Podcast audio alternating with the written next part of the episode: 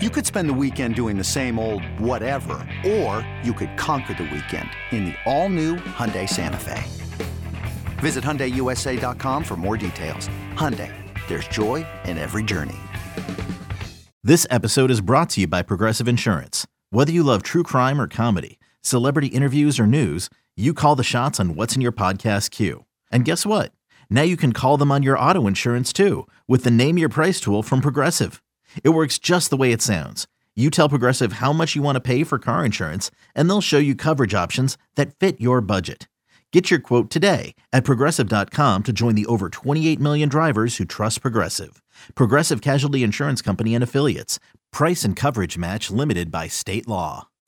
Can't get enough of the fan in the morning? shown up. Because this is nothing like that. Working. Al and Jerry are here with stories they'd never get to cover on the morning show. Very sexy robot. Hey, look at that pig. Shenanigans. Naked yoga. My mother had a bad experience with these ghosts. Let's hump the fence.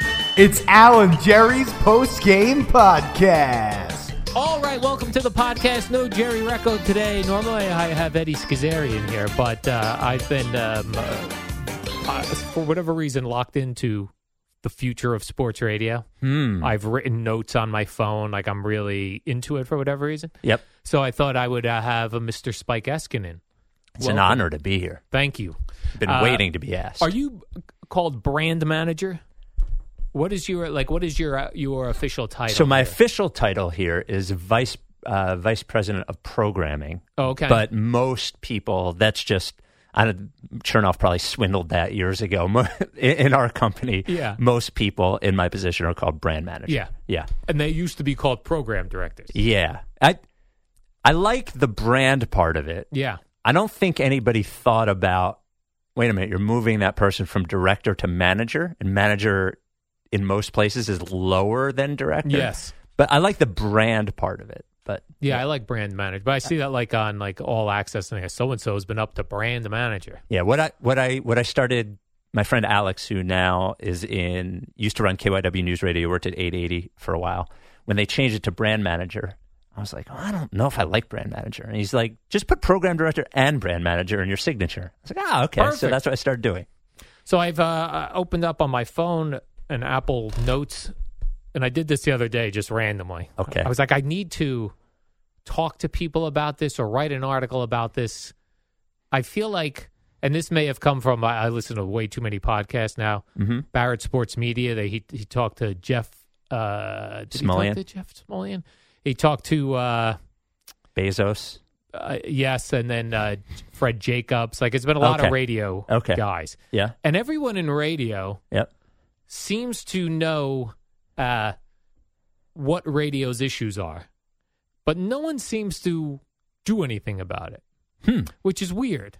So, like, we all go, "Oh, uh, we know uh, this and this." Yes, we know that's uh, that feels just certain things feel outdated in a short attention span world that we're in now. And the first thing I'll bring up, which I always bring up to you, is I feel like shows are like a four-hour show. Mm-hmm. Some people doing five-hour shows Yep. sounds insane to me.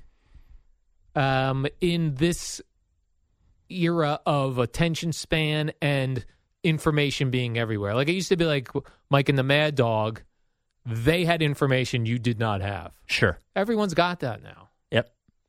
So But- where are we with that? All right. There's a few things. First of all, you're a Rogan listener, right? Yes, He does long shows too, he does. and you listen to him. I do, but they're not. And the the I do listen to them. Mm-hmm. the The difference is he's not in a box that's local sports radio puts you in a box of Sure, that's fair. of topics. That's fair. Well, yeah, a lot of sports radio stations. Ours at Fan, I would say the box is probably bigger than most sports radio stations, right? I Yes. mean, I, that, that's one thing I've noticed since I've been here is the the fact that the audience. That's not a question you asked. Anyway, so we'll get to the question you asked. Um, sometimes with industries that were particularly successful and are big and have a certain structure, the pivot to a new structure is particularly difficult because of the economics that everybody already understands. so uh, saying going from a four hour show to two hour show, something yeah. like that. Yeah.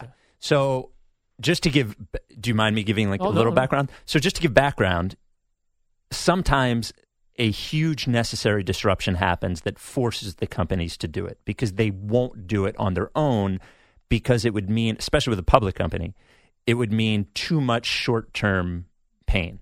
When you look at the record industry, they were like Napster had to happen, or or if it didn't, if if they were forced to make that decision, then it would have happened slowly. And and I think you could argue, though it hurt artists, the industry is probably better for the industry to face what was happening right that second, deal with it, and and move on. You look at like newspapers or magazines who were not hit with that same enormous disruption right away, and they've sort of continued to degrade and degrade and degrade and degrade.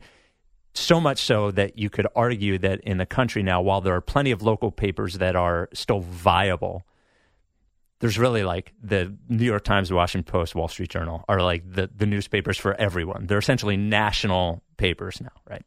Okay, so then you come to our industry and uh, sports radio in particular. And what you say, I don't entirely disagree with. I think that there's a difference in that doing a four hour show, you if you look at it as a four hour show, then it becomes problematic. To do a, a four hour podcast every day, that would be become problematic, even if you're only talking about 45 minutes of content every hour. But then when you realize that people are only consuming it for 20 or 30 minutes, then the pressure you put on yourself to do four hours of content changes. If you think to yourself, okay, well, they're only listening to me for this 30 minute period, I, I, could repeat some things I said earlier. I could do the same topic and do it in a different way because the thing that radio has that podcasts don't have is that people stumble upon radio or they just get in, they turn on, they want to hear what's happening. The fact that it's live at that moment is actually a bonus to them. There's actually something that feels alive about it that podcasts do not feel. That even podcast companies like Spotify or uh, you know, they're all they're all continuing to create this technology that is really just more similar to radio. They're just like, hey, this person could go on live and talk to the people that are listening. Can you believe that? And you're like, oh wow. I, I wonder I wonder where you could find that anywhere else. like literally. So so I think that is a difference in that while people are on for four hours, there's not a lot of people, or it's a small percentage of people that are consuming all of those four hours. They're consuming a smaller amount. But the challenge initially is that, well, you're right. If I say you're right, people should only be doing two hour shows. Then I have to approach, first of all, I have to get twice as many hosts. Mhm. And then I have to approach every single one of my hosts and say, all right, well, your salary is getting cut in half. And that is a conversation nobody wants to have because nobody wants their salary cut in half and they don't know what they would do for the other two hours. So, so that, like, that's this monstrous. And then if you came to me and said, Spike, you have to find twice as many people to find w, to fill up WFAN. If you gave me three years, I could probably get there, but it would be a very, very difficult conversation to have right now. Like if I asked you, I'm not asking you to do it, but if I asked you, like, let's say the this entire show had a was in a going out to Arizona, the plane crashed and the show's gone. And the headline would be Boomer and four others perish. right. right. So if that happened and you told me I had to fill the show with people who are not already doing shows at WFAN, that would be remar- there's a remarkably small number of people who are qualified who I would feel good about putting in that position, right? Mm-hmm. And that's that's with every city in America. That's not just New York because they have to have local, they have to they have to know all of it. Like it, it would take a really long time. So I think I think I think there are a lot of things that you're talking about that are correct. I think technology on some level could solve for some of those things. I think the other thing that could solve on some level, and every time I bring this up to somebody, whether it's a host or a program director or a listener or something like that, they think I'm crazy. And it was brought up to me four or five years ago by by Jeff uh, who's our president of programming, just as a concept. I was like, "You're wrong, you're wrong, you're wrong," and I said, "No, no, no, no, no." but it, it sounds to me like there's something there. Is that what if, for the let's say a normal four hour shift, for the first two hours you're on the air, for the second two hours we replay the first two hours on the air, especially in mornings or middays or something when the news doesn't change that often. And for that second two hours, you're only on our app doing a completely different thing. Maybe you're not even talking about sports. Maybe you're just goofing around. Maybe you're doing a more online presentation version of the show. Maybe you're doing a long form interview that you wouldn't do on air because it does, the metrics don't work that way and the people who consume it don't really want it that way. And you and I have talked about this too. Like, while some great moments happen in the morning show in the second half of it, we think structurally sometimes the first two hours of the show is better than the second half of the show because it's exhausting to do a four hour show. It's very difficult. Not every host can repeat themselves. It's a really hard thing to do to reset, to treat it like as mechanically as a producer or a program director wants a host to treat it. I've never had to make the same argument four times in one day and ask and act passionately about it every time. It's really, really difficult. So that's a long answer. I think you're you're right. I, I think, but I also think that catering to short attention spans only is not the right way either, because that's just not what we do. And I don't think that the the idea of long attention span is gone. I think Substack proves that. This, the number of people who are successful doing that. I think there are a lot of people who want. I, I think when you chase 19 year olds, you're, you're that sounded funny. As far as a content perspective, you're or a, a pre, or a presentation perspective, you're always going to be a step behind them, and it's very difficult to do. Is not really what we're trying to do anyway, and it's that's better done through technology than than uh, uh, you know a content decision. I think you know. Um, so I, I think we we do have to think about how we best attack that but it's very, very difficult given the size of our organization and the, the size of the business to make these giant decisions that that might try to try to do it in a different way. Right? You could ruin the radio station. Like the idea of ruining WF. If I if I love this idea of doing two hours on the air and then two hours on the app, and we decided tomorrow we're doing it, and it didn't work, I could ruin WFAN forever. Right. And it's scary, you know. Um, Yeah. So Okay, then the other the other thing that always comes up, and I, and I think everyone agrees something has to change with is the length of commercial breaks Mhm. and the amount of them. mhm. No one is willing to make that adjustment either. Like, and I think it is because you know I've heard like, well, then you'd have to train the advertising industry to say, hey, you're going to be one of three minutes that we play for the hour, and that's worth a lot more than yes. being one of seven minutes in a in a break. Yep. But no one wants to take that leap either. Yeah, I'm also not sure that that's right. Uh, I'm not sure that. So I, I have a podcast that I monetize, and we have seven sponsors, and they those seven sponsors or eight, I, I forget what the number is, but the, a large percentage of them have been with us for years, and a couple more have signed on within the last year, but they're not going anywhere. They're they're there. I don't have any ability to take on new sponsors. None, zero. We do two podcasts a week. We put three commercials in each podcast. The only way that I can grow that business is by charging those people more or, or coming up with different revenue streams. And the other thing that I can't do for them is I have no ability to increase their reach or increase the frequency of their advertising because I don't have the I, I don't have the the now you might say well that will raise the value of it but supply and demand like there there's a limit right it, it if I decided if I charged X number of dollars for that commercial and I decided I was cutting the number of commercials in half that does not mean that the clients are willing to pay twice as much just because there's fewer commercials. Now, I might be able to raise the price a little bit. I might be able to raise it 20%, but I, I probably can't double it. So I can't make up for that. So again, we're running into a, the first thing we're going to run into is a money problem. You're going to run, there's not enough money. The second thing you're going to run into is what I talked about in terms of frequency is that if I buy radio ads, I have the ability to not only get, so you do Jackpocket, right?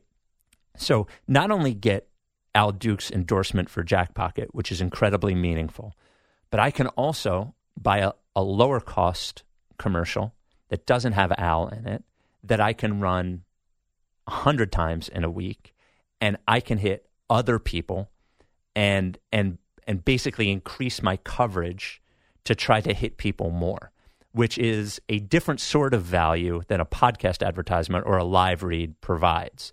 So when I think about the podcast, the the, the thing that troubles me all the time, and the thing the, re, the thing that we always explain to our advertisers, which is the reason that we we tell them it's a six month minimum. You have to sign on for six months. You can't sign up, is because if we do eight podcasts in a month, and your advertisement is in three of those eight podcasts, even our diehards will skip a couple of podcasts in a month, or they might not listen to the second half of another one, and there's an entire month of advertising that is down the tubes for them is that they, they don't they don't hit anybody. There's no awareness. I don't have any other thing to do it. I can tweet about it, or or I can or I can send them a newsletter, or I can put it in a YouTube or something like that. But then all of a sudden, I'm I'm hitting a spot where I'm relying on a different platform to get my message across. Who can decide at any point that they don't want that message to get across? Like you can already tell in Facebook and Twitter if you put an advertising message in that tweet and you're not giving them a piece of it, they'll suppress it because they they have they have enough artificial intelligence to tell when you're trying to sneak through them.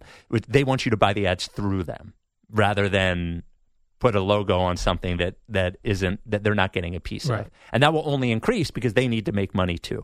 So, I again I agree conceptually that the idea of a five minute commercial break is probably um, is probably outdated to a certain extent. But I also think that tuning in in the middle of a five minute commercial break, if they want to listen to the fan, they're probably going to stick around and and we get more people sitting through those things than other and i think when you look at the way that live tv has adjusted and i think we're better than them because almost everybody consumes television except for sports on uh, a delay right like uh, uh but not us. They listen to us live. So that gives us the ability to to still have a, a more significant commercial load than something that is on demand. And I even cheat through the Spotify commercials that are a little more difficult oh, sure. to cheat through. I'm like, oh, I can't 30 second ahead. Well, then I'll just move the bar across. Um, but then there will be a push and pull with that. As that technology gets higher, the you can't tell me Spotify doesn't know that I do that. Right. And might not serve me ads in the same podcast later again and again and again until I sit through it. So at the end of the day, we have to make money to pay everyone. I do think that there are advantages to more commercials for a, a client.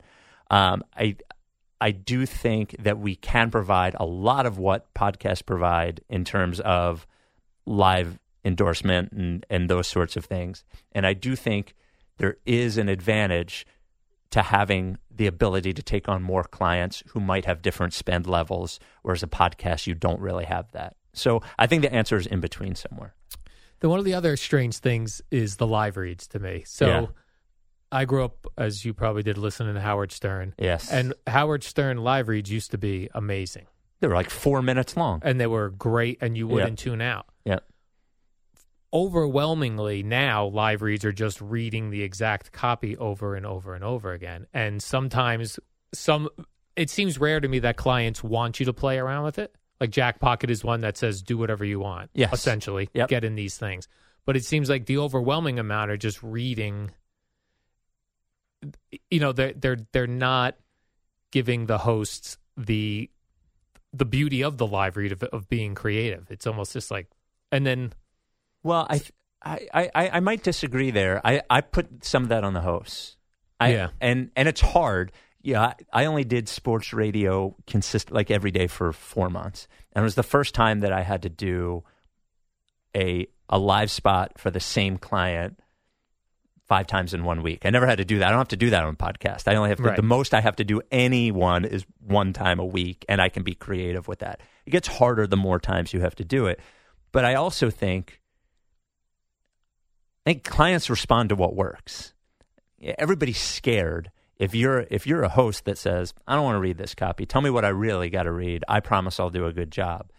Salesperson's going to be scared of that. Agency's going to be scared of that. But if if it works, they're not going to be scared anymore. And that's one of the one of the things that Howard had is Howard had this like fu thing of this is what he was going to do, and he he was not going to do it any other way, and it worked, and the clients want. Every client I have for the podcast tells me here here are the things you have to say. There's a couple of things. Here's this disclaimer you have to read. Here's the promo code. Here's here. Hey, this month this is really really important to us. Will you? But it is on me to learn about the product, learn what's important to them, truly be engaged and treat them like a partner. I think that hosts could do a better job of learning. Yeah, Is that fair? Yeah, that's fair. But like over the years, Yeah. Eddie used to do drops during the live reads that were hilarious. Like people on Twitter would be looking forward to them. When's this? And then the clients inevitably get upset about it, and you're asked to stop at some point. And that to me is like, no, that's what. What sells it? Uh, Yeah, Yeah, people yeah. are looking for your commercial because of the ridiculous boomer drops Eddie's going to be slamming in the middle of them. But yeah, I don't know. I think there's yeah, I think there's a there's some clients that are going to be okay with it. Some Yeah. clients aren't. Um, there's some things they're going to be okay with you doing. Some things aren't. Yeah. I've heard some of Eddie's drops. I, I don't. I don't know that if I was a client, I would want every single one of those. But I, I think there's a there might be a staleness to that relationship. I think Yeah. be- between the host and the the client. You know that is, or the the host and the partner that we could we could stand to refresh. You know that I think if there was a, a more of a trust from the client and the AE, you know, and uh, you know part of that is you know one of the ways our business works is these is AEs now have to sell multiple radio stations, Yeah. not just here, so not quite as aware, isn't through no fault of their own, and don't really have the the wherewithal or the confidence to sort of back you in that because they have it's just one of six deals on seven radio stations Right. and they're a little more nervous than than need be. Yeah. Now let's talk about uh, WFAN callers, which I just can't handle for the most part. Yeah, I love callers. I feel like they're they. I feel like they come across as very old sounding, which I think makes the radio station sound old sometimes. Mm-hmm. Or they're the same guys every day, Mm-hmm. or they're parroting what the host said, Mm-hmm. and they give you the sports resume, and that sounds. I've been a Steeler fan since fifty years. Like I, I don't know how, and I feel like because the shows are four hours long, and if they were only two hours, you wouldn't have to rely on the callers. I feel like we rely on bad callers just to fill airtime sometimes. Well, bad hosts do. I I, th- I think I I think, think tired hosts doing four hour shows is part of that. To see a, a guy, a, you know, a, and that's the other thing. Like we talk about, like when people drop in, and you know, radio is different from a podcast that you're not listening from start to finish, but people are dropping in. There are times on the radio station where, uh, you know, if you tune into the beginning of a show, you're getting a sports show with the sports topics of the day. If your beginning of the show is nine o'clock, you might go a half hour to hearing about the Eddie the sports jockey. You Yeah. know what I mean? that's your show. That's my show. But I could say the same in the afternoon. I could put Craig and Evan on and not know a single thing sports is going on. Yep.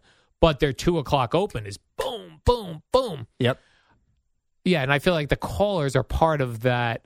The four hours and the callers being not what they used to be are hurting the radio. I put the whatever caller issue that you are talking about at fan, Yeah. I put squarely on fan, on squant on fans resistance. Hmm, how do I put this the right way? I I think that there should have been a more specific effort to evolve that relationship and how a host is attacking that. In in my opinion, How so? Like what in what what Well, could you have so here, you here are the the good things about callers. First of all, it is some it is a a direct connection between us and the caller is is part of what makes this great. We are a community. We're not just entertainers. We're not on tele. Like I don't think while while this show, while Boomer Gio is on TV and is good on TV, I don't think of us as that. I think of us as a radio show Right. on TV. The good thing about radio, as opposed to something that's on TV, is that you have a direct relationship, a one to one relationship with the person listening. It's personal. They're in their car, they have their headphones on while walking their dog, they're in at work. It's you and them. I think showing that in a or hearing that in an audible way for the person who's listening and the host who's there is a unique benefit that other platforms do not have. I think that's good. I think the other thing that can be good if it's done the right way, and this is something that Angelo taught me. I remember early on when I was working with Angelo Cataldi in, in Philadelphia, and I said that to him. I said, You have the same colors on every week. And he said, Spike, those are the ones I want. And I said, Why? He goes, I know what they know what I want from them. They get right to the point. They don't give me, Hi, how you doing? They they know. And he said, then the listeners know what to expect from them too. And that's good too, because the listeners like knowing what to expect. They they like to know what to expect from a host. They they like to know who you are. They, they don't want you to say the same thing every day, but having an expectation of who you're tuning into is good. All those things are good. So his position was here are people who can help me move the show along, who understand their specific role in it, who have characters, almost like a like Whack Pack, just in short bursts, who are going to and and he would say to me, and also I know, being the host, looking at the caller, I know how basically how they're probably going to feel about this topic. So if I've had two callers in a row who are specifically positive about this topic, they agree with me, I know that this person would never agree with me on that. And I can keep that balance and that conversation going because I think what's super important about sports radio is like debate. I think I, if everybody agrees on something, it's not that interesting. It, things are only interesting if people disagree, if that, that sort of conflict is there. And having that. So I think the other good thing about callers is they are a natural reset to your most important topic that you don't have to do. So we talked about the ability to argue passionately four different times in a show. It's specifically when we talk about Boomer Gio, we talk about the top of the hour. So asking Gio or Boomer to do that at the top of every hour about the same topic is hard. But what if they were forced to bring it up by somebody else who disagreed with them? Gives them a different way in. So I think the caller is this natural reset to your main topic without you having to do it, which becomes more difficult. So, whereas you think your perception on callers is they wear out the show, and by the end, we have a different show.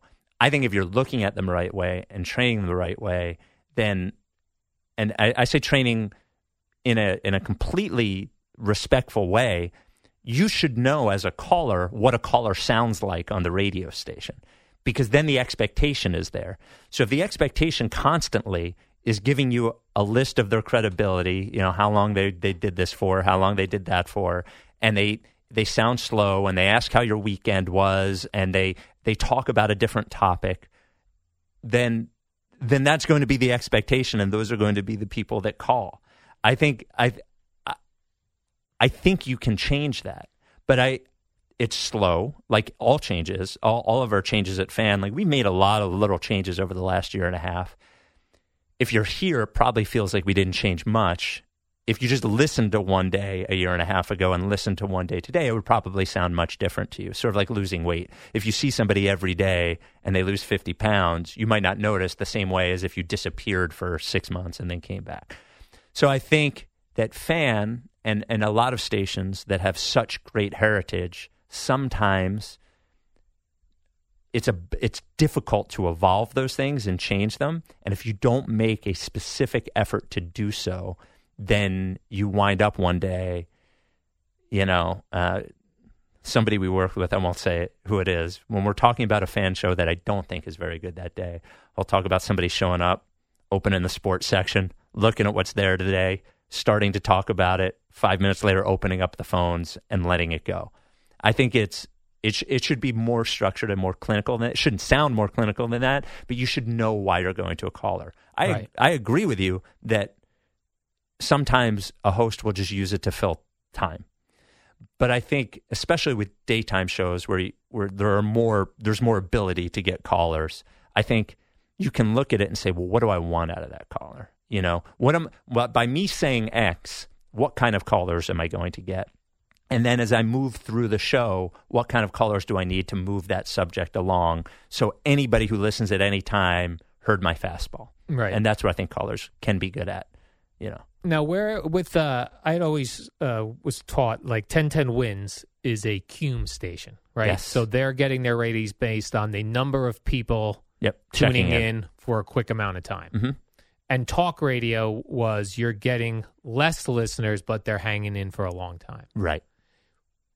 I guess the difficulty to me is where is that balance? Because um, th- there are a lot of days where it's Zach Wilson sucks, Zach Wilson sucks. So, especially if it's a, an in particular game he had, like let's say he had a terrible game Sunday, Monday is going to be Zach Wilson sucks. And at what point is it too much to that you're going to chase away the time spent listening audience versus the hey they better be talking about Zach Wilson sucks. I'm the Cume audience guy who's just checking in. I but I I think the I think you're I think what might be skewing your view on that is the relative idea of what uh, Okay, I'll give you an example. time spent listening is. Oh, okay. Like like if a, a check an average check in I don't know these numbers off the top of my head, but let's just say for instance, the average check in on WINS might be six minutes. They're just checking in to see what the, the weather is or the traffic is or oh my god there was a uh, there was an accident. Um, what happened? I need to know. That's why they need to fit in everything every 20 minutes Right. so they can make sure they do it. The average check in for us might be 20 or 25 minutes. But in those 20 or 25 minutes, they're not going to get tired of the Zach Wilson thing because the specific thing that they're tuning in for is whatever the big thing was. They just want a longer conversation about it. The people who listen as much as you do, or the listen that listen for four hours, I don't think we could ever. I love them; They- they- they're super meaningful to me. But there's something about the cadence of sports radio that they like. It doesn't really bother them to do the one thing all day long. Uh, so I, I don't, I don't think about time spent listening in. You know, when you look at fan for a week, time spent listening might be two hours. But that's if they listen all five days. Yeah. You know that that's not that long. Yeah, I just think of like the Damar Hamlin injury yes, and how an example of you know where we are today versus Mike and the Mad Dog days. So you know, like ev- most people, I feel like in the audience knew everything about that injury by the midday show. hmm You know, it happened on a what was it Monday night, a Monday night game. Yep. So I guess you know you waking up to Boomer and Gio, who was probably news to you unless you were watching the game. But by midday, by Carton and Roberts, certainly by Tuesday, there by Wednesday. You mean? uh, by Wednesday, right? Yeah. It was all out there. We were updating, not we, I mean, like the media was updating nothingness. There was nothing else to talk about. And yet it was like, you have to, you really should be, or everyone was talking about Damar Hamlin. But I don't think we were on Yeah. fan. And and I had a specific conversation. I I'm sure they're fine with it. They asked Tiki and Tierney and were like, what should we do? Yeah. You know, there's a difference between morning show and midday show. Morning show people there's a lot of people that did not know that happened the night before Right. that went to bed or went to bed while it was happening. And the first thing they want to hear when they wake up is mm, specifically with Boomer in the morning is is is inc- not that Gio's not important, but you know he Football guy. football guy. But but I talked to Tiki and Tierney that day, and they said they said, "Hey, how much Hamlin would you do?" And my reaction was like yours. Well, what can you say? yeah. What, what else is that? The the hit wasn't illegal. The the medics came out almost immediately. Everybody did their job. It was horrible and sad, but there's there's no conversation point, and we dropped it. You know, and I, I don't think Carton and Roberts did a lot of it that day. I I agree with you in terms of like TV sports stations. I talked to a lot of people. I was like, what are they talking Yes. about? And all that, that and that's all of a sudden. No, Dan Orlovsky, I think, is great on TV, but like when you get to day two or day three of it, that's when you start doing like praying on television. yeah, he was You- praying on TV. Yeah, and I, I actually thought he was genuine in his prayer. I, I thought, but but there's nothing. There was nothing else to say. But I don't think we handled that that way, and I I thought we handled that particularly well. Actually, I thought.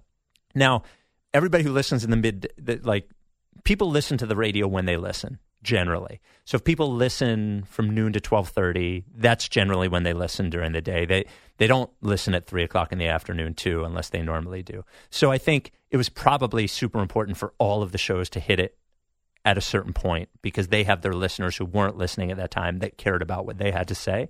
But I I, I agree with you. I, I thought sports media overdid that, and I think that is a symptom of that short attention span thing. In which if they only have people for four minutes and they're not talking about Damar Hamlin, are they? Yeah, it's sort of I, when I, I worked. We both worked in music radio for a long time. It was sort of what happened in music radio. Is like the playlist got smaller because the competition got bigger, and you said to yourself, "Well, if I only have them for ten minutes, I better be playing Back in Black because if I'm not, then the other station is playing Back in Black while I'm playing a new song, and I'm probably going to leave. Right. They're probably going to leave. So that was the battle we came into. But I agree with you in general with sports media with that, but I don't think we did that that day. One of the other things I, I think is uh, because I feel like a lot of people have similar information that we have. Mm-hmm. Sometimes I feel like in sports radio, they're telling you facts that you already know. And I understand there has to be some setup to the story. But to come on on like a Monday at six, if the Giants play Saturday night, the Giants playing the Eagles Saturday night. Yep. So we're going to come on Monday at six as if the game just happened. And we're going to lay out things that are well known already. And I and I wonder yet that you know it seems like you should ha- it should be more opinions opinions versus facts. I agree. but you also get into a situation in uh, the culture we're in right now where y- you've got to be careful what your opinion is, or you find yourself on the unemployment line. And there's a Well- fine line between like Gio could come in and do a milk toast show, or he could have really nasty comments or Mhm. something in between. There, there's no reason for him to risk that to be more entertaining, to be more uh, headline getting. It, there's no win for him there. I disagree. How I, di- so? I disagree. Well, the first thing is I agree with your first thing. Anytime I air check somebody here, you know, we've put a lot of new people on the air here, producers, blah blah blah blah blah. Every time they they give me a show open to air check, I say don't recap. Especially local sports talk radio. No Right. recaps. Everybody knows. If they don't know, you're talking about the wrong thing or it just happened. No recaps. Like I don't need to know what happened in the Giants game. I only need to know what you think of it. That should be the only thing. I think it is different at CBS Sports Radio in that not everybody listening knows everything that you're talking about, and I think sometimes you need to provide context because Right. you're you're hitting all those markets. So I I agree with your first thing. We shouldn't recap. We should just get right into it. I 100% agree. I don't think we're an information source. I think rarely we're an information source. I think sometimes when news breaks or one of these guys, you know, Boomer will have a, a story from someone and that he'll hint at, or sometimes I look to the station, specifically the former athletes, to tell me something I don't know. I don't really. I watch a ton of football. I don't think we truly under like regular people understand football that Yeah. much. Sometimes they'll say something that I never that I never knew that that is helpful. But mostly we're not an information source. We're an opinion source, which is unduplicated. Nobody else can have that opinion. It is our key difference. It is what separates us from things being able to Google. Now that is a difference from 20 years ago, where the best sports talk radio hosts, you know, Mike was built on. I know all of this stuff. right. I know everything and you you don't know these things. But now, even if our listeners do know them or don't know them, they are two seconds away from knowing them because they have a cell phone that has a connection to the internet. So we can't just be smarter than them. We have to be more interesting. There's our goal to be interesting. The idea of like controversial opinions. I don't think anybody, I, I think the sort of controversial opinions that would get you in trouble on fan are opinions that our listeners don't particularly want from us. I'm a, a big ad, advocate of like people get mad when you tell them stick to sports, but no, nobody ever says that to somebody they agree with. They usually say it to somebody that they disagree with. But I think mostly it's because you have broken the agreement that you have made with that consumer. The consumer is following you or listening to you for one thing, and you are deciding that what you have to say is so important about this other thing that you're going to break that agreement. It's almost like if uh, a band I like, the Gaslight An- Anthem, put out an album. They didn't tell me, and I tuned it in, and it was hip hop. It might even be good hip hop. It wasn't what the deal was. The deal was when I when I buy a Gaslight Anthem album, it's supposed to sound like Bruce Springsteen, not like Dr. Dre, right? Right. Like so even if it's good, even if you really care about it, you better warn me or do it somewhere else. Don't do it where I'm coming to you.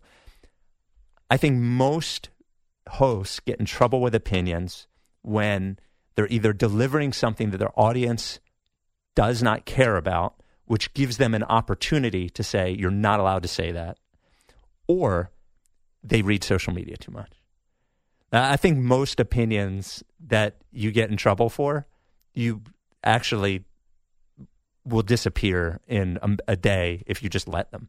I think a lot of problems come out when when you start reading Twitter about it, you start responding to Twitter about it, and all these things that are not fleeting, they are. But there are plenty of people who have not been canceled, who who people get mad at, and just wake up the next like look at Skip Bayless, like, and, and I don't even think anything was wrong with his tweet, but Right. everybody was furious with him for two days, and he was just like.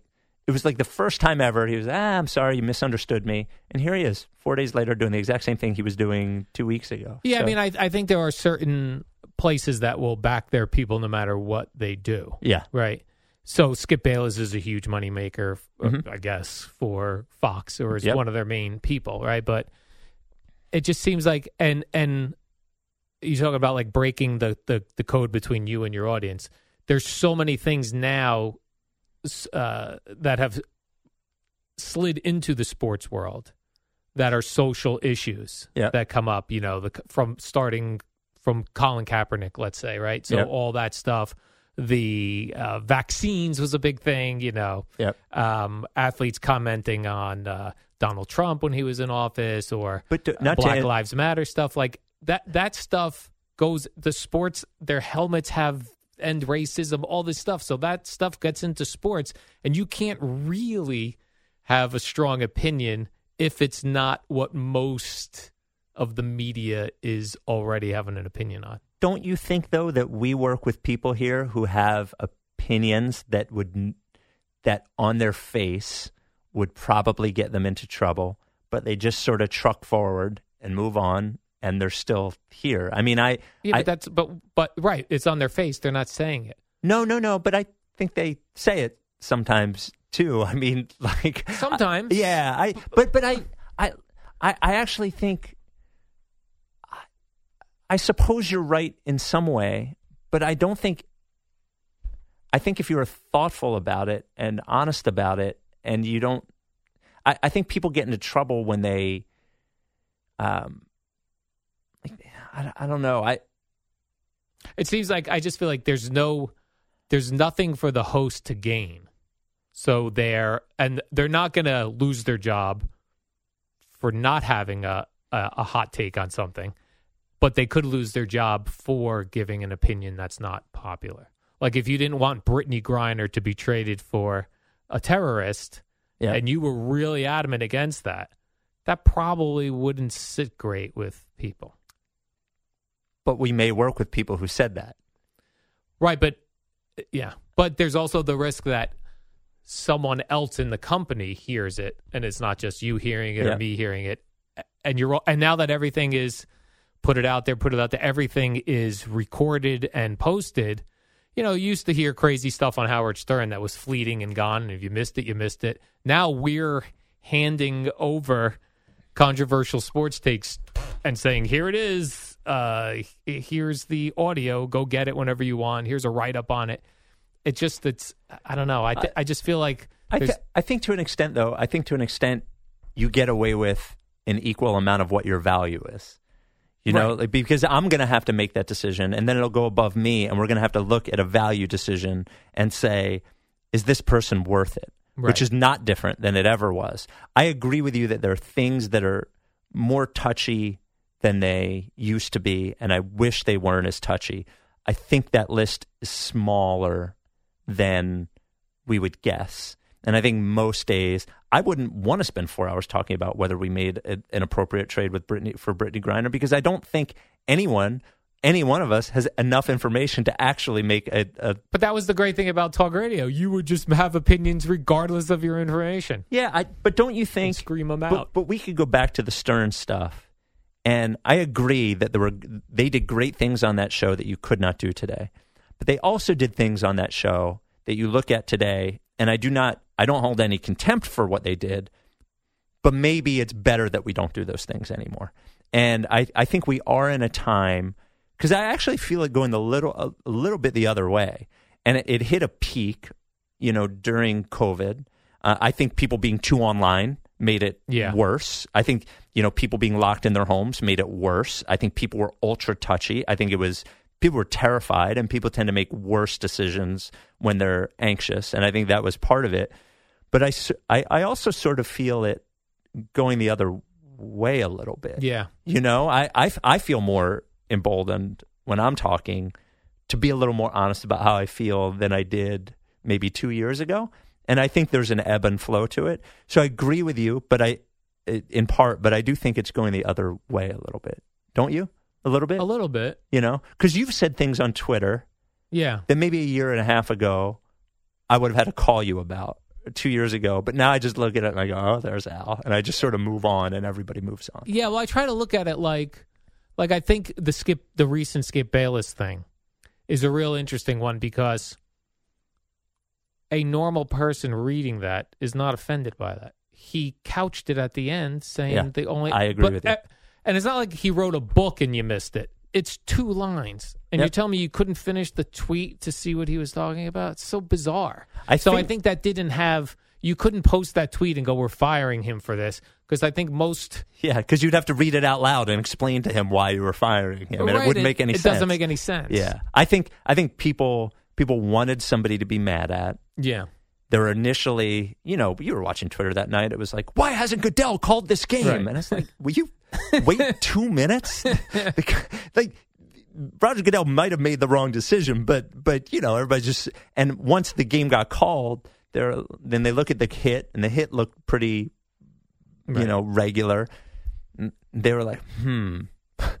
Who is the enemy here? Oh, it's this guy we already don't like Right. you know, who athletes don't like to, who I think is excellent at his job, but sort of maybe could have worded it a little bit more clearly, you know, um, but was also saying the same thing that everybody was thinking.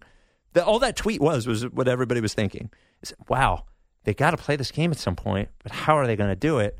And man, that doesn't seem like it even matters right now. Right. There it is. That's exactly what he said. Yeah. Right. And he was the devil. And then sports radio talked about how he was the devil at the six o'clock hour. And at eight o'clock, we were wondering when the game was being Yeah, played. right. It's unbelievable. Yeah, I agree with you. I, I think somebody described it to me. I was talking to somebody in the building about it. They was like, ah, and that was the lifetime achievement award for Skip. And Yeah. I, I sort of, Actually, I sort of understood that. I had a similar thing in the hallway. One of Yeah. the producers from down the hall stopped. They go, it's just his reputation. yep.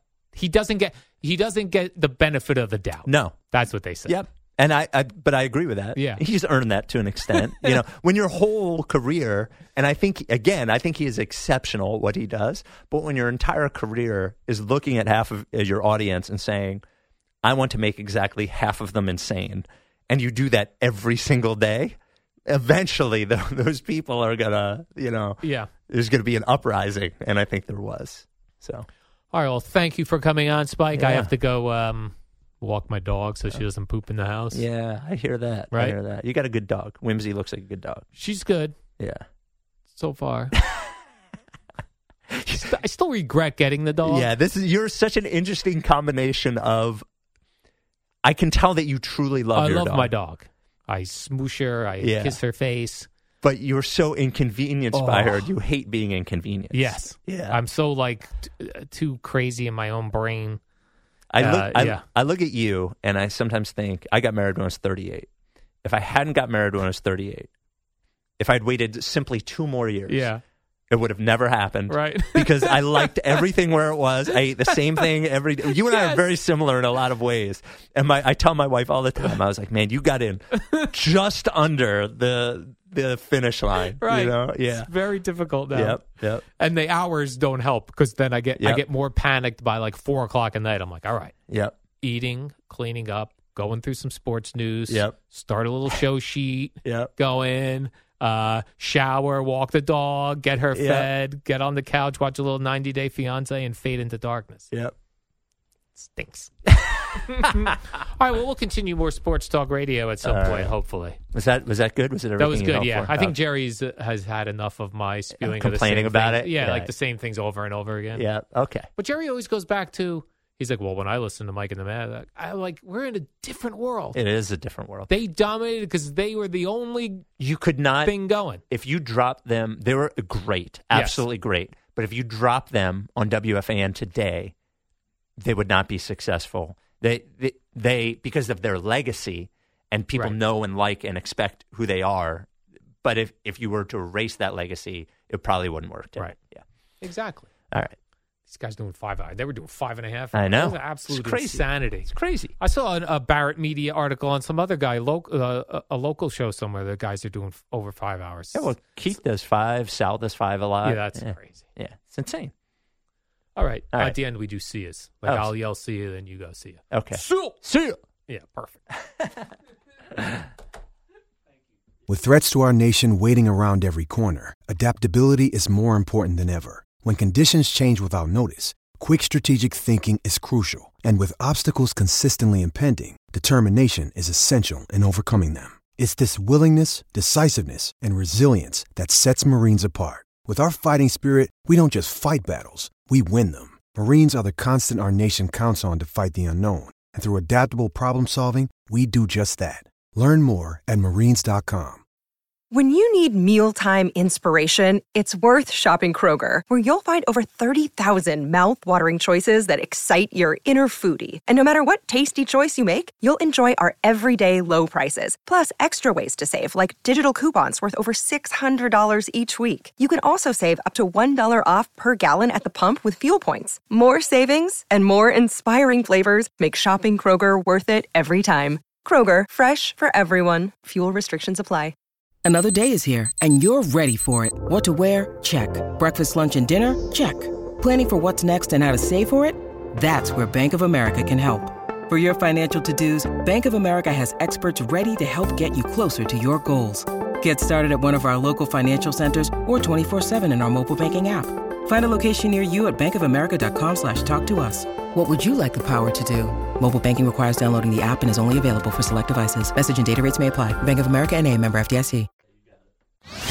Daniel Jones brings his team to the line. In his first playoff start, he played like a great player tonight. When this happened, you talked about it on The Fan. And the New York Giants are on to Philadelphia to take on the Eagles. when New York sports happens, talk about it here. The Fan, 1019 FM, and always live on the free Audacy app.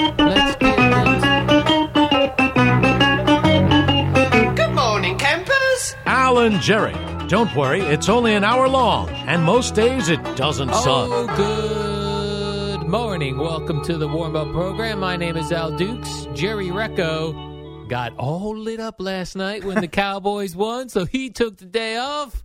CeeLo joins me today. Good morning, CeeLo. Good morning, Al. I wish I had pulled a U and just gone to bed last night Yeah, and woken up this morning, gotten the highlights package, Perfect. and would have been fine. I got to tell you, YouTube does a tremendous, job on the NFL highlight packages. On pretty much all the major sports at this point. I Is that say. right? Well, yeah. I mean, I was just going through some of the Knicks stuff from yesterday because I was not able to watch that game Yeah. either.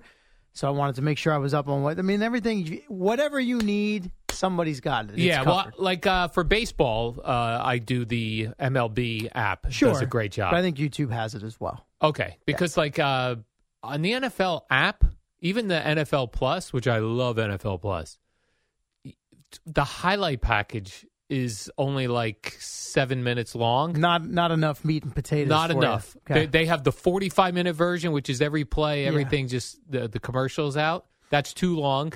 Their highlight package too short. Mm-hmm. YouTube's got a like twelve to fifteen minute. just right. They've got everything. You can't tell me that I didn't watch the Buccaneer Cowboy game last night.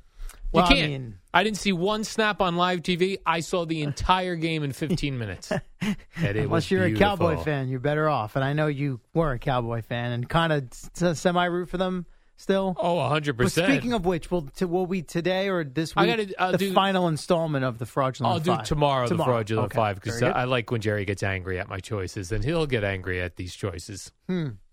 Because, I mean, we're down to eight teams, obviously. Yeah, so I'll pick five of them. Right. So, in theory, there has to be at least one game where both teams are on Yeah. your list. Yes. Well, listen. Here's the thing. I haven't looked at it yet. Um, if there's at it. if there's not five that I'm rooting for, then five will not go on the list. Okay, so it could It'll be, just be a like these are the three yeah, four. these are the teams I'm rooting for. Got it. Very good. But I'll do Good. that tomorrow with Jerry in here to get him super angry with me. Listen, Al, here's all you need to know about last night's All right. game. Here's where it ended. You ready? Yeah.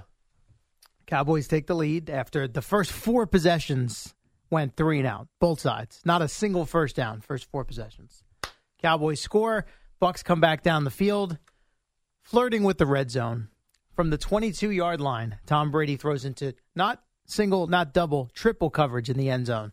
Lives to see another down, not intercepted. Next play, completion. They're in the red zone now. So ESPN can't wait to put the graphic up that Brady has the longest streak in NFL history without throwing an interception in the red zone. All right. Brady throws a, a pass that Micah Parsons basically almost grabbed out of the air and would have went the other way for a pick six. So now he's escaped twice on the drive. Escaped two picks. Yes. And now throws up a duck into the end zone to nobody in particular, picked off. That essentially ended the game. I'm glad you said that. The second they put the graphic up, the man hadn't thrown a red zone interception in three years, none with the Bucs. It's like the second they put it up there, he turned into Zach Wilson. And I'm sorry not to kick a man when he's down. If you want to throw any other crappy quarterback out there, some other name, that's fine. Right. He looked like he'd never played football in that brief span there. Right. So the How Cowboys. does that happen? So the Cowboys score first, go up six nothing, cause their idiot kicker got all liquored up and couldn't kick any extra points. so they go up six nothing. The Bucs are, are driving to tie it. Or take the lead if Or they take a the damn extra point. Brady throws the pick Yeah. in the in the end zone. To- Cowboys with not a not a buck in sight. right. Like maybe he's trying to throw it out of the end zone, but like, dude, just put it into the fifth row. Right. What are he we doing here? it. Then the Cowboys go march down the field, get another touchdown. That was That that uh, the essentially turning ended point. the game. Yes. This is the thing that annoys me about Giants turning point contest that we do. it is never the actual turning point. Last night, the turning point of the game. Sorry that it was in the first or second quarter, but that game turned when the when the uh, Cowboys score. Bucks go right down the field, throw a pick in the end zone. That was it. Cowboys come back all the way back, score, game over. But you gotta They pick- never recovered. Right, but you have to pick one play. You just named like a whole sequence. Okay. The play is the, The- interception. correct. Yeah. Okay. Glad we agree on that. But what the Giants turning point contest does, they picked the they pick the they should really call it the play that sealed the game Right. because they'll pick like for the Giants Vikings game, they picked the fourth and eight stop at the end of the game. That's not where the game turned. I would agree. That's sealed. Yeah, you're right. You're right. Like that game last night turned on that pick. I don't care that it was early in the game. That's where the whole thing turned. Uh, Yeah, for it the doesn't Bucs. matter that it was. I mean that that is the whole point that it was early in the game, and you got the feeling that Yes. that was it. And the rest of the way until it was out of hand and Dallas backed off a little and Brady's throwing a million times. I mean, he and Mike Evans, who down the stretch was really the only thing they had going offensively, they looked like they'd never met up until it's like that was when they introduced each other on the hey, I'm Tom, I'm Mike, we're going to go play a playoff game now. Let's see how it goes. That's what it looked like. Yeah. Uh, yeah. It, and I know we'd say this a lot that Tom Brady looks cooked. Tom Brady. That, uh, to, to me, at this point, if you're the Dolphins or the Raiders or the Niners, do you want Tom Brady? I don't know at this point. I don't man. know. Uh, today, this sorry, not today. This season, and let me also just get this out of the way before I forget. All right. because Gio took his medicine yesterday Yeah. to a much lesser extent because no one really cares what I have to say. I did sit here with you last week and talk about how I ran to bet the Bucs to win the game that they were going to beat Dallas. So. My mistake. I apologize. Congrats to the Cowboys fans. Bucs got their ass kicked, and I'll never ever get in bed with a Todd Bowles head coach team ever, ever again because it was just a disgraceful, putrid performance. But as far as Brady goes, man, it's so hard to tell. Like I, I can't put my finger on why this team sucked this year, and I don't think you can just say, "Well, it's because Brady's an old man." They had a million things that were wrong with them. They, I mean, again, last night, uh, can can there be any semblance of a run? He- No run game. Sixty-six pass. Imagine if that's his last game. He goes out with a career high sixty-six pass attempts. I think that's the way you go out. If you can't go out a winner, you go out throwing 66 times in a football I game. guess, but man, it was a struggle. It was a It struggle. was a struggle. And let's not gloss over the fact that the Cowboys, give them credit, they looked abysmal the week before in Washington.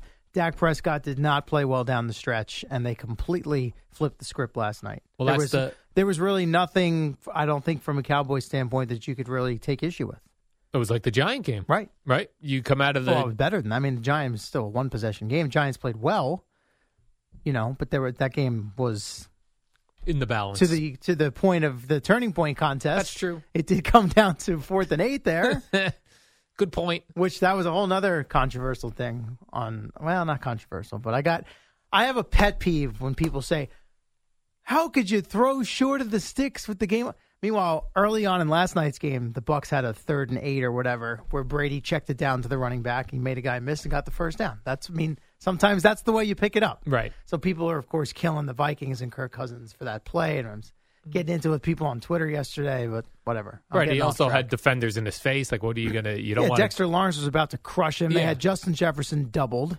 You don't want to take a. you certainly don't want to take a sack in that situation. So you try if to make a- everybody runs deep, he probably maybe doesn't get the pass off. Right. Or he lofts it up into double or triple coverage. I get it. The game's on the line, but I saw you guys- battling people. Well, but I mean, all the time, guys. You could break. You tell me T.J. Hockenson can't break one tackle. I mean, give Xavier McKinney credit. He made a good play. He could break anyway, one tackle. That was we're beyond that. Now All we're on to Bucs. We're Cowboys. past that. Yeah. We're moving on to Philadelphia with the with the Giants. Yeah. Uh, so what's the final score here? 31-14. Uh. Dallas heads well to San been thirty-one Fran. to negative seven. They got to get a new kicker though, right? This week. Nope. Jerry Jones said no. Mike No. McCarthy said we're going to work with Brett Maher this week. Short week. Can't be trying out kickers heading into divisional round of the playoffs. That guy missed four. Yes, he did. Not field goals, extra points. And they went back to him. They still went. He, he kicked. And I think it was after their final touchdown. He finally finally He made one. Yeah. So now he's I mean, at that again. point, they're listen. We're going to get him some practice here. Let's figure That's this true. out. Game is not in the balance. We're going to win. Let's see if he can knock one through. But one of these games is going to come down to a field goal with the Cowboys. Yeah, but these weren't field goals. No, no, I'm something saying. different about the and I and I I get it. You know, now that they've moved the extra point back and however many years it's been, it's kind of made it more interesting. Obviously, so sometimes guys kick field goals that are shorter than the extra point, but I don't know. It's just something about it the being the point after. It seems to get in certain guys' heads, and Yeah. clearly that happened for Brett Maher. Uh, luckily for the Cowboys, it was a zero factor in right. the game. And I was noticing it earlier. I was like, oh, interesting. He lines up on the far left hash, so, like facing the goalposts. And then the first two, he pushed all the way fo- right. So then the third time, he overcorrected and then hooked it left. Like, oh, boy.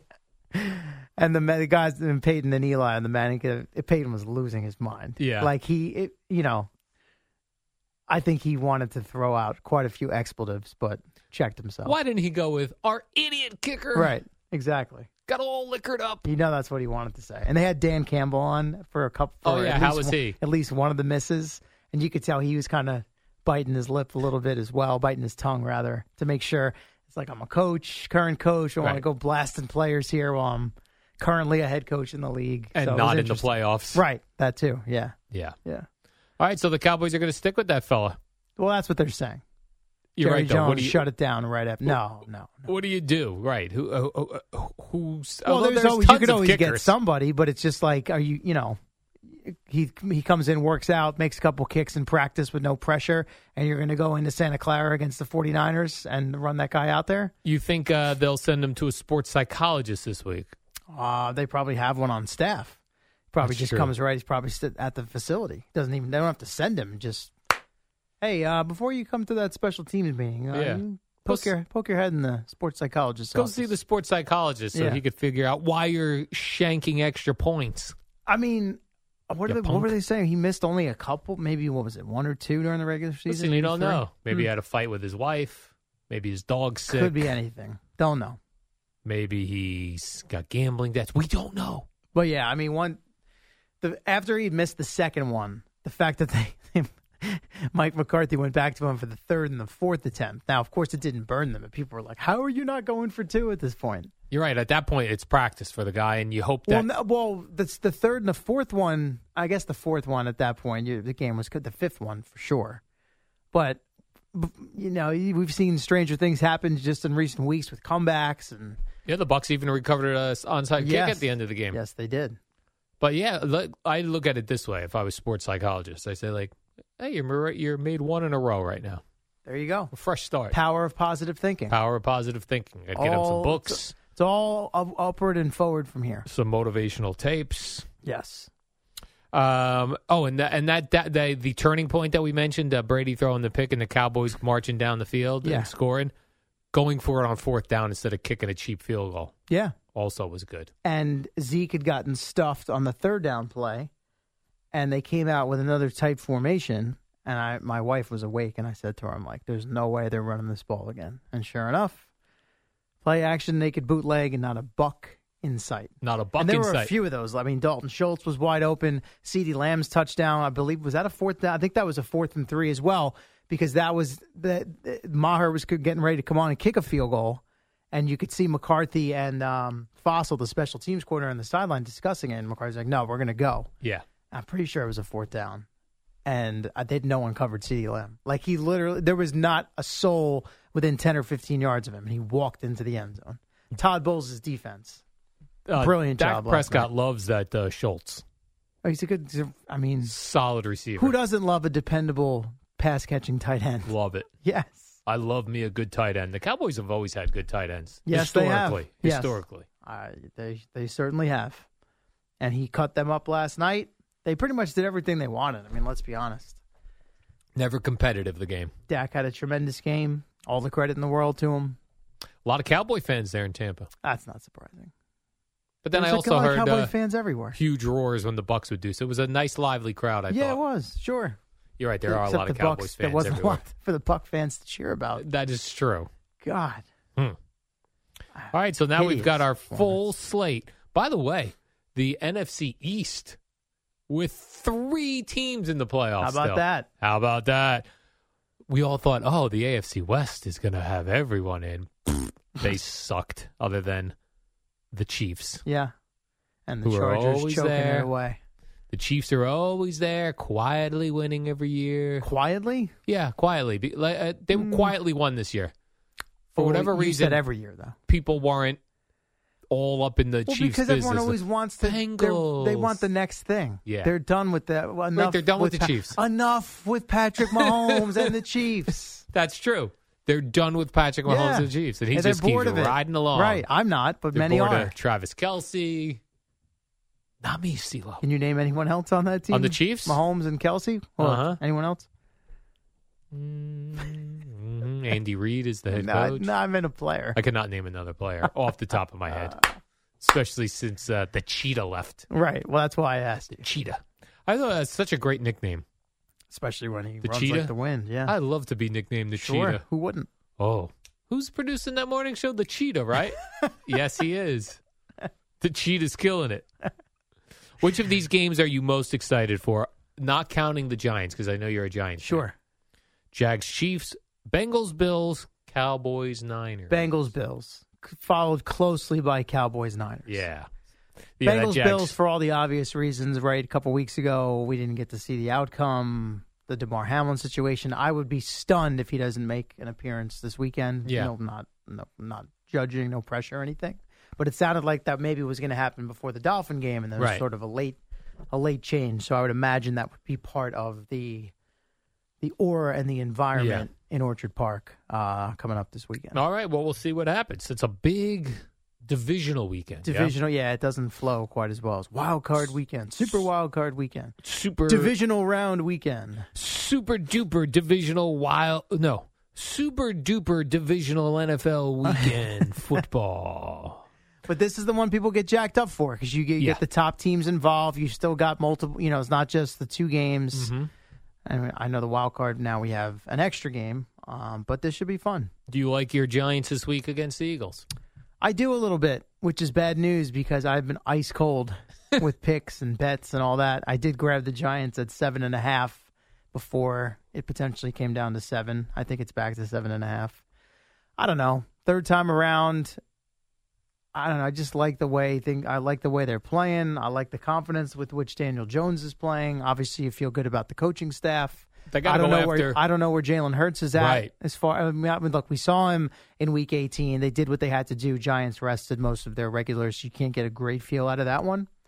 But I mean, I'd like to believe the game's going to be close. What is it? A shoulder, Jalen Hurts? Yes, I'd work throwing the shoulder. Oh, I just. But he's had time. To, he's essentially, uh, essentially had a month to rest now. I've had. I would have Kayvon Thibodeaux. Ooh, right onto the shoulder. Yeah, it's just what he needs after the Snow Angels celebration with Nick Foles. All right, let's take a break, CeeLo. When we return, I've got uh, some other uh, Some more NFL. Yeah, Got some yeah. NFL notes. Mhm. I've got some a Yeah. couple of Jet things here. I've got a couple of, of Jets. players speaking their mind. I like that. And then uh, I believe Boomer and Gio will be here at six That's a.m. the rumor. Oh, yeah. Hey, it's Kaley Cuoco for Priceline. Ready to go to your happy place for a happy price? Well, why didn't you say so? Just download the Priceline app right now and save up to 60% on hotels. So, whether it's Cousin Kevin's Kazoo concert in Kansas City, go Kevin, or Becky's Bachelorette Bash in Bermuda, you never have to miss a trip ever again. So, download the Priceline app today. Your savings are waiting. Go to your happy place for a happy price. Go to your happy price, Priceline.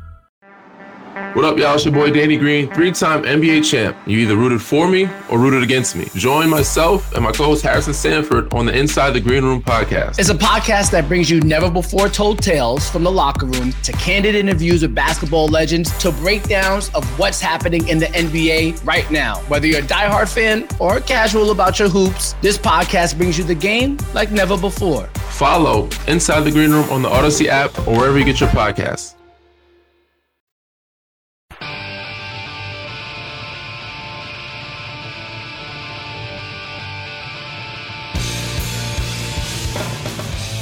Welcome back to the warm up program. My name is Al Dukes. I've got CeeLo with me today. Uh, Jerry is partying hard after his Dallas Cowboys took care of Tom Brady and the Tampa Bay Buccaneers. They now go to San Francisco, where CeeLo, that's going to bring back childhood memories for me of the catch. That was a heartbreaker when I was a child. Sure, but I mean, many epic postseason matchups between the two franchises. Not so much last year. We just had them in the wild card round in uh, Arlington last year. But prior to the last time the Cowboys played a road playoff game in the Bay Area, because to be fair, they're Yeah. in Santa Clara now. The 1994 NFC title game. Oh, is that right? That's right. Troy Aikman, yeah. Uh, yeah. and that was the year Steve Young and the Niners would go on to win the Super Bowl. Oh, So who they they beat play Dallas, that year? The Chargers, and Oh. destroyed them. Sean Humphries was the Charger quarterback. Stan Humphries. How do you know Stan Humphries? Because I was that's right in my right in the window of when I really started to get locked in on the Yeah. Super Bowls. Stan Yeah, I was yeah. also at the snowball game at Giant Stadium with my dad when they played the Chargers on whatever that was, Christmas Eve, Christmas. And you guys beating them with snowballs? I did not. We were Oh. legit, legitimately sitting probably second to last row upper deck at Old Giant Stadium. And he got clocked early in the game without with a concussion, and it just got ugly after that with the snowball. But I always remember, eh, Stan Humphrey started that game for the Chargers. It's hard for people to resist throwing snowballs when you get a couple beers. Sure. There's snow all It around was you. the end of a crappy season for the Giants. Exactly. Meaningless. I think it was a Week 17 game, if I'm not mistaken. You got a West Coast yes, that's right. Because then recently, you then the day after, the was the game you guys brought up recently where Boomer. It was like he was he got his ass kicked with the Jets. And they couldn't win. It was a terrible game. You guys were, I forget this matchup. You were, you just looked up the box score recently. So on consecutive days, I believe, they had the snowball game and then, and then the Jets winding out this terrible, another terrible horrible se- yeah. season. CeeLo, I decided I am going to do uh, fraudulent five here. Right now? Yeah. And I is it five? Uh, well, uh, what I did is I picked a. Let me see how many I did write See, I thought down. it would be funnier to have. I've got four. Okay. I was I was hoping there'd be four. one game where you had two teams playing each other that were on your list. So But, on, okay. on on this uh, fraudulent four, which also sounds good, you Sure. got four and fraudulent, Right. both start with F. On this fraudulent four, I've got a, a team from each game that I'm rooting for, well, yes, that makes sense. and it goes like this. Now you're going to notice a couple teams that have been here pretty much all season long, Sure. CeeLo. Number one, Dallas Cowboys. That's a no-brainer. I'm kicking it back old school to the Danny White era when uh, they got heartbroken with the catch in San Francisco. Uh, but of course, I'll be rooting for the Dallas Cowboys. The catch with a young Tom Brady in attendance. Yeah, I never know if I believe that. That There's seems a like photograph lore. of it. It's also a photograph of us on the moon. I'm not sure we were there either. you do a lot of things with Oh, Photoshop. See, There's a the real game- photo of Tom Brady at. I've that game. seen it, yes, and he's talked about it. But I, I- in fact, one of the um, what was the name of that document? Uh, Man in the Arena. Yeah. the last episode that they did, where his he, his dad was one of the like featured guests. He ta- he briefly talked. All about right. it. Yeah. I guess I'll believe that yeah. then. See, this was the game I thought maybe you would double up. I'm- You're Cowboys fandom, but like the Niners, you know, you get behind the Brock Purdy train. I do love Brock Purdy. See, that's why this of all the of the four matchups, I thought this might be the game where you double dip. But the the 49ers in the Super Bowl, I mean in the playoffs, I cannot get behind that, right. CeeLo. So uh, just Dallas Cowboys. Number two, this is an easy one. Kansas City Chiefs. They've been on the list all year round. They're going to smoke the Jaguars. Uh, number three, I'm on the Giants bandwagon. You damn well better be. I am big time on the Giants bandwagon. I'm on Daniel Jones bandwagon. I'm on the Saquon Barkley bandwagon. I'm on the Brian Daboll bandwagon. I am on the Kayvon Thibodeaux bandwagon. Who else do I like? Thibodeau. Thib- Thibodeau? Thibodeau is the Knick coach. Yeah. I don't care for him. Okay. Hey, let's get ourselves a Giants Cowboys NFC title That's game. Let's exactly go. right. And finally, CeeLo, uh, in my fraudulent four, Bengals. Well, yeah, you told us last That's week you enough don't with like the Bills. Josh Allen, but yeah, you, you, That's enough with the Bills. I feel like at this point they're using Damar Hamlin. If they bring him out, that's used. That's using. It's using at not this if point. he wants to. That's true. He went to visit his teammates this week. I Right. mean, I'm sure he wants to be as long as he's feeling good, wants to be around it. Yeah. It- It doesn't I don't think feel- they're using him. It doesn't feel authentic. All right. I think the folks in Western New York would disagree. And I think the Bills are frauds. Eddie and I may, uh, talked about this on a text message over the weekend. Listen, they were very underwhelming against the Dolphins. And against the Patriots, where Okay. they needed where they needed two Yes. kickoff returns Nyheim to- Hines, to, yes. to beat a crummy Patriots team. Yeah. So that's my fraudulent four for Super Divisional NFL Weekend. Okay. How did you feel about the Bengals' performance against the Ravens? The Bengals' performance, they hit four home runs. Um, against the Ravens? Yeah. I didn't pay much attention to that game. Wow, just saying. Neither neither of these two teams, Not impressive. with all these expectations, were particularly imp- impressive on Wild Card Weekend. yeah, they were not impressive, right. but they won. Ravens were going in for the go-ahead score when that uh, fumble lands right in Sam Hubbard's arms. 98 yards later, Bengals win. Right.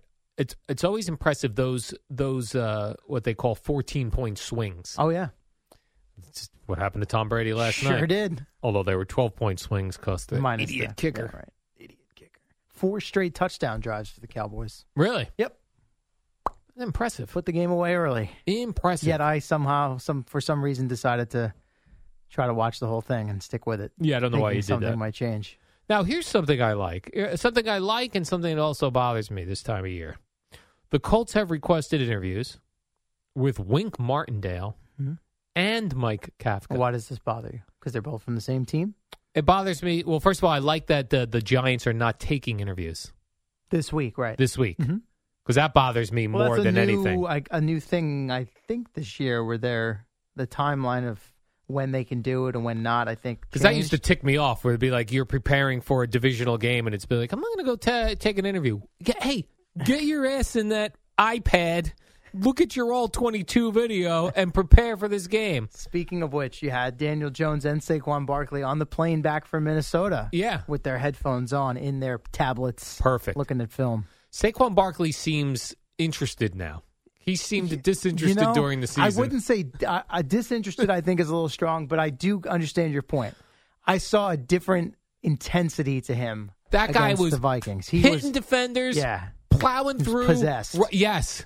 and he only had like 15 touches. Right. He had eight carries. Daniel Jones had 17. right, but he looked different. no, no, he did. Listen, he Right? looked very fresh. He was locked in, powerful, fired up. He, there's nothing to complain about. Here's the other thing that bothers me about this. You finally, you know, like how hard it is for an NFL team to put it all together, right? Sure. It's hard to get a GM, a head coach that matters, a quarterback that works in your system, Mhm. all those things. Now these two are going to be up for head coaching jobs, That's the way it works.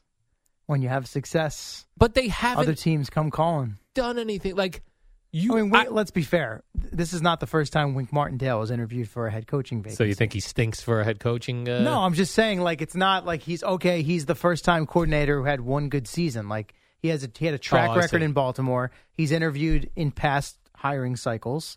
Didn't get the job, obviously. They parted ways in Baltimore. He came to the Giants. He's done a good job. But like this is how you get good teams that are good for years, like what the Patriots did, right? Steady quarterback, steady head coach, steady offensive coordinator. No, they had coordinators get hired left and right and go elsewhere. Josh McDaniels, he was there a long time. Patricia. Um, let me try to Brian Flores. If you give me a minute, poke holes Charlie through my Weis. system. Uh, let me think. I'm Oh. missing somebody. I feel like uh, uh, Uh, Bill O'Brien, who went to Penn State first, but point being, he went elsewhere for another job. supposedly he's coming back. Where, where the, is uh, he even? I Where was know. he this year? I don't even know. Uh, He did, bought a one way ticket to Thailand. how awesome is that, by the way? Buying a one way ticket to Thailand. Just the ability to, like, teams have come calling for Cliff Kingsbury to potentially yeah. join their staff. I saw- Respectfully, I'm good. I'm going to Thailand. I saw a Barstool uh, uh, tweet that said uh, Cliff Kingsbury seems to be doing okay in Thailand, and it's the pictures of his girlfriend in a, uh string thong bikini. of course. Oh, that's right. Oh, Bill O'Brien went back to Alabama, uh huh. and they've already got the page. So the Patriots already announced he's coming back. Oh, I just thought he was. Uh, that was rumored. I didn't know that was a, Well, a full on thing. Let yet. me be fair. It's Wikipedia. It already lists Right. 2023 Patriots OC. Oh, that's definitely somebody's having fun. Someone's having fun at the expense of uh, Matt Patricia and Joe Hmm. Judge. It already lists him as the offensive coordinator for next season for the Pats. And I'm, I, unless I missed it, I'm pretty sure that has not happened. Yeah, we need. So what I'm saying here, CeeLo, is we need Mike Kafka and we need Wink Martindale. Stay put. That's what they you might. need. They might stay put. I mean, listen, it, it's not a lock. Like, look, Kafka. This was his first year calling plays. He obviously did a good job. People seem to think highly of him. He's one of these up and coming guys that eventually, I'm sure, is going to get a head coaching gig. But just because he's getting interviews doesn't mean he's automatically going to get hired. He might. We'll People see. are such overachievers. Be the offensive coordinator. That's a great job. You don't need to go be a head coach for a crummy team. Be an offensive Well, coordinator for a good team. How do you? Uh, here's the other thing: someone offers him a job, and if he feels like it's not the right fit, he turns it down, and he comes. I hope so. Guys do that all the time. They do. They wait for the yes, yes. They go for interviews and they say thanks, but no thanks. And they wait for the right opportunity. Some guys don't, others do. Yeah, I would stay put right where I am. You probably have a house here in New Jersey. You really want to sell your house and go move to Houston and be the head coach of the Texans? That sounds terrible. Speaking of the Texans, I guess Sean Payton was on Cowherd yesterday, like in studio, and he was, I think, breaking down the vacancies and openly talking about, oh, th- I'm going to see this team on this day and so on and so forth. And I'll play the audio later. But he gets to the Texans and he st- he starts talking about the division they're in, and you can see like mid sentence he's. He's basically realizes he's shredding the other teams that are in the division, and he Yeah. tries to pivot. He like stumbles all over himself. It's pretty funny. Well, uh, so who is he trashing? Well, no, he's Like just the he's like, well, you look at you know, yeah, the he's Colts where the Titans are at, and he was like trying to make the point of it wasn't such a great. Now the Jaguars obviously finished well and got into the playoffs, and now are still are still going, but he kind of caught himself mid thought live on the air talking about the other teams in the division. The other weird thing too, like when I so for Sean Payton, like you know, you're now whatever team you choose, you can't rely on the draft because the the Saints are going to take a uh, a high draft. Well, pick. that was part of what they were discussing as well. Looking at he was he was talking openly about what he thought it would take for the Saints to allow him to go. Yeah, like what they're And asking he was for. like mid to late first round first round pick. So they were talking about um, I think it was the Broncos and mentioning how they have an extra pick because they had traded um, Bradley Chubb to the Dolphins. So they're looking at teams with openings who maybe have enough draft assets where if they gave up a pick, they wouldn't be left with no first rounder. So I don't know. We'll see. That sense. Panthers, Texans, Broncos, Chargers, but it sounds like they're not going to make a change with Brandon Staley. So, all questions to be answered in the coming weeks. Well, okay, we got Boomer and Gio at six. I've got a couple more notes here, CeeLo, when we come back. I've got some Joey Bosa. I've oh. got some Lamar Jackson. I've got Al Michaels. I got all sorts of things here. And then Boomer and Gio at the top.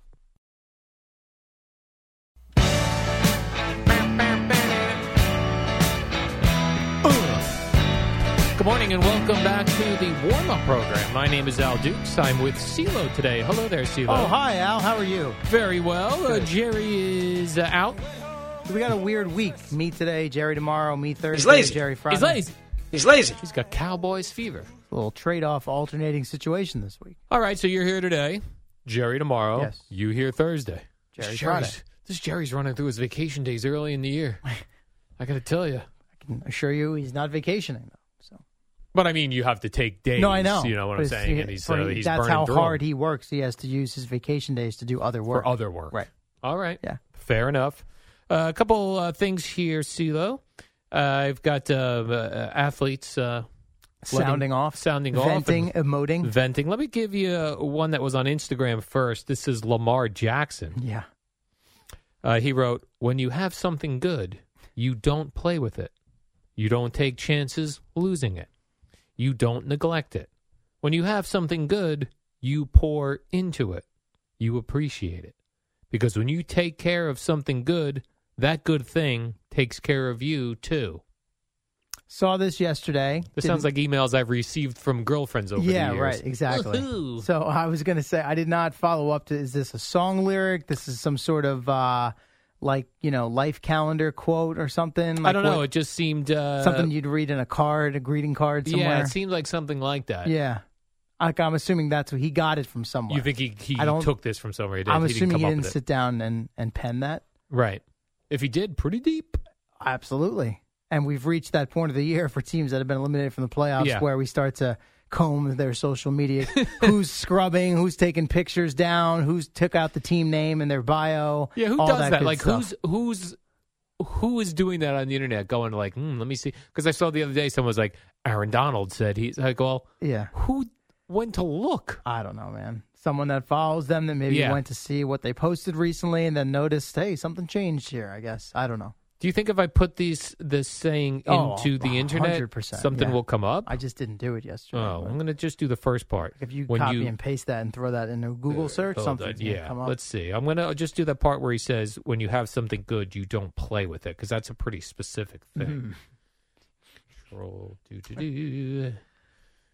Oh, No? interesting. Yep, What we got? yep. We've got something here. Eric Thomas quote. Who's Eric Thomas? All right, Now we that's gotta find out. that's out a fair that is. question. As we go down the Yeah, rabbit this hole is here. uh, this is this is motivational speaker. this is a complete. He took this completely from of course he Eric did, Thomas. and I'm not criticizing him. I'm not like accusing him of you know plagiarism or anything here. So you want me now to Google People who do is this Eric all the Thomas? time. Yeah, All right. People post fair on enough. Instagram, Facebook, less on Twitter. Motivational speaker. Yeah, I figured. Yep, you nailed it. Jerry CeeLo. probably knows who he is. Probably, Uh, oh the- he goes. I listen to him all the time. 52 year old uh, motivational speaker, author, consultant, and minister. There you go. Now, Speeches by Thomas are popular on YouTube. do you think Lamar listens to this gentleman? Yes. Or did someone send him this and say, "Hey, this kind of applies to your situation right now. You might want to think about using this."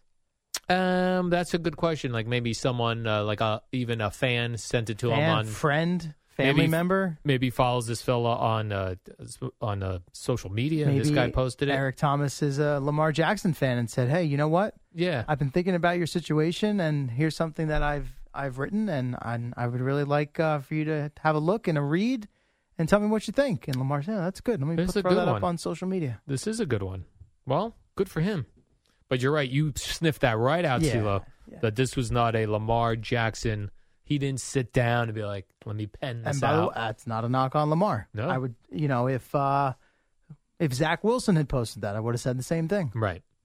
You would have said, "Hmm, that sounds like a motivational speech, uh, some sort of a calendar, Yeah, uh, something." greeting card Yeah. along those lines.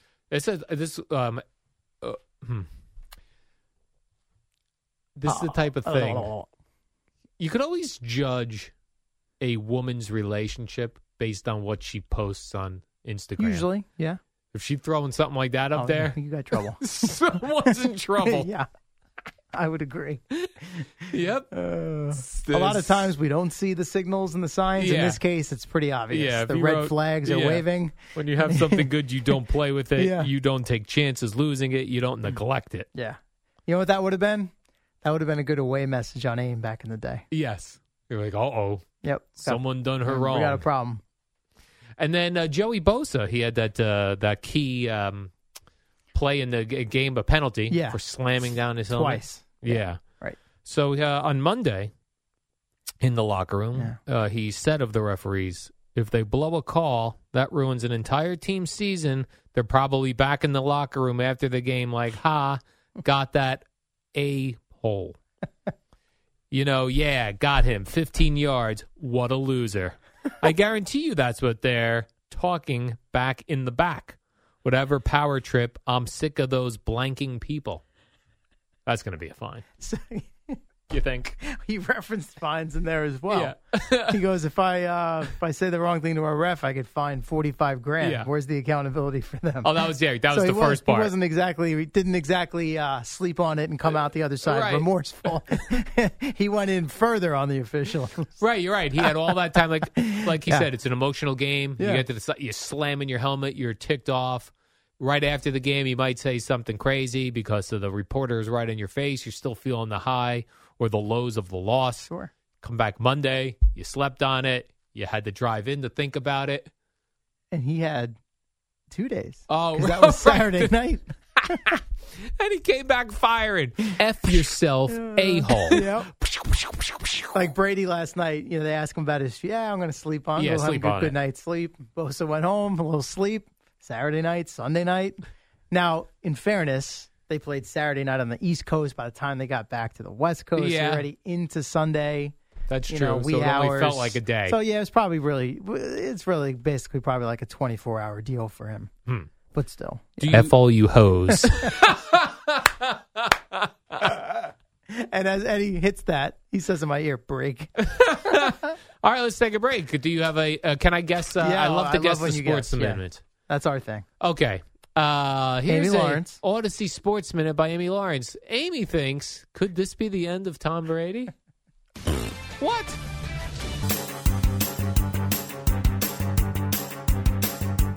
It's the dynamic duo of Al and Jerry, the superheroes of WFAN. Oh, we are back with the warm up program. Just another few seconds here before Boomer and Gio. Uh, did the local basketball teams play last night? The too? Knicks did, yeah. They lost in overtime. It was a day game, actually. A day MLK game. Oh, the MLK day Three games. o'clock, yeah. Yeah. OT with the Raptors. RJ Barrett had a great dunk to tie it up and send it to OT, but they lost. A dunk in your face. Yeah. Uh, Al Michaels didn't care for the comments that he and Tony Dungy bored people Shocker. to death. You really think he was going to say, you know what? Everyone was right. We sucked. It's It'd terrible. be great if Al Michaels was like, you know what? Tony Dungy is boring. and I shouldn't have let him drag me down. He My- bored us to tears. My theory is he was on the Chargers, and as they were melting down, it was hard for him to get into it. It was also weird, like they were uh, uh, upset at like how the how the final call. was. WFAN, WFAN FM, WFAN FM HD1, New York. Always live on the free Audacy app.